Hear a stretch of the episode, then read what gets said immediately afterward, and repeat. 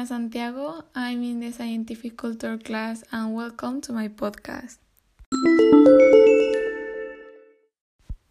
And in this episode, I'm going to talk about the characteristics of Neptune by answering some questions like where is it, how was it discovered, and where does its name come from. Where is Neptune? Neptune is the last planet in the solar system, located at a distance from the Sun 30 times greater than that of the Earth.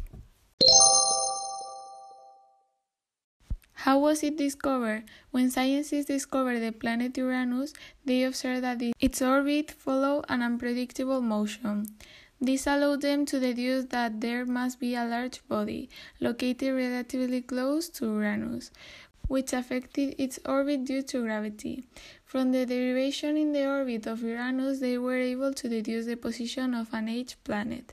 When they look through the telescope and the calculate point, they need indeed find the planet Neptune. Despite the discovery of Neptune in 1846, there are some documents that indicate that Galileo Galilei and even the astronomer John Herschel had already observed Neptune. However, due to the limitation of their telescopes and Neptune's slow motion, they could not recognize that it was a planet and thought it was simply a blue star. Where does its name come from?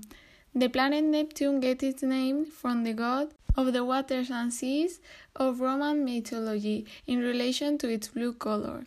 Initially, the planet was known as Leverrier, the name of its discoverer, but eventually the name Neptune gained more acceptance as it followed the tradition of naming the planets after gods from Roman mythology.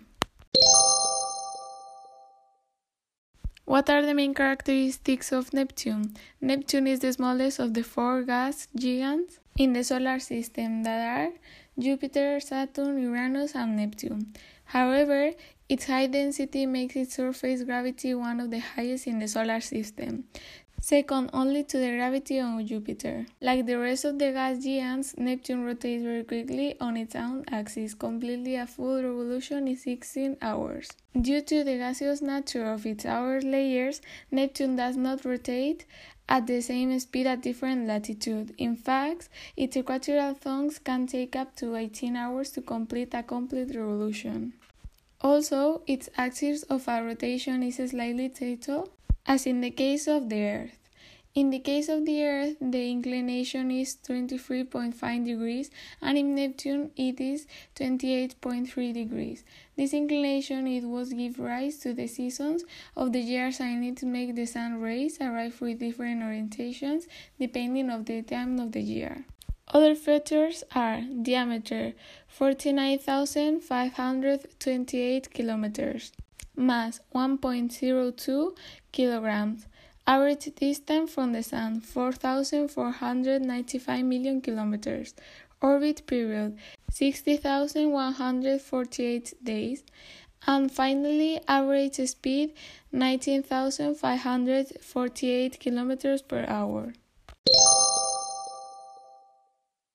Does it have any curious features? Yes, a little known peculiarity of Neptune is that it has a ring system, although much weaker than the known rings of Saturn. Neptune's six rings are known, each with a width of between 100 and 1000 kilometers. And how many moons does it have? Currently, there are 14 known moons of Neptune, although only one of them, Triton, is spherical and with a radius greater than 1000 kilometers, which also rotates in the opposite direction to the rotation of the planet. What is the structure and the atmosphere of Neptune? Despite being little explored, Neptune's internal structure is probably similar to that of Uranus. This includes a small solid core covered by a mantle in a semi-fluid state made up of different ices of water, ammonia, and methane. Above this mantle begins a ladder of high-pressure gases that end up giving rise to the atmosphere in its upper layers. The outermost layers of Neptune's atmospheres are made up of an 80% hydrogen, 90% of helium, and to a lesser extent methane. These small amounts of methane are responsible for the fluish color of the planet Neptune. It has been observed that large storms form in the atmospheres of Neptune as in the case of Jupiter. These storms result in large dark spots that can be seen with telescopes. In the case of Jupiter, these storms can last for hundreds of years.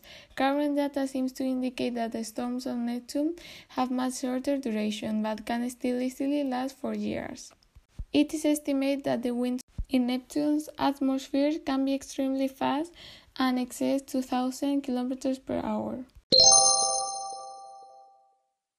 What is Neptune's orbit like? It is almost the most circular in the solar system. Only Venus' orbit is closer to a circle than Neptune's despite being the last planet in the solar system. There are periods when the dwarf planet Pluto is in a more interior position than Neptune.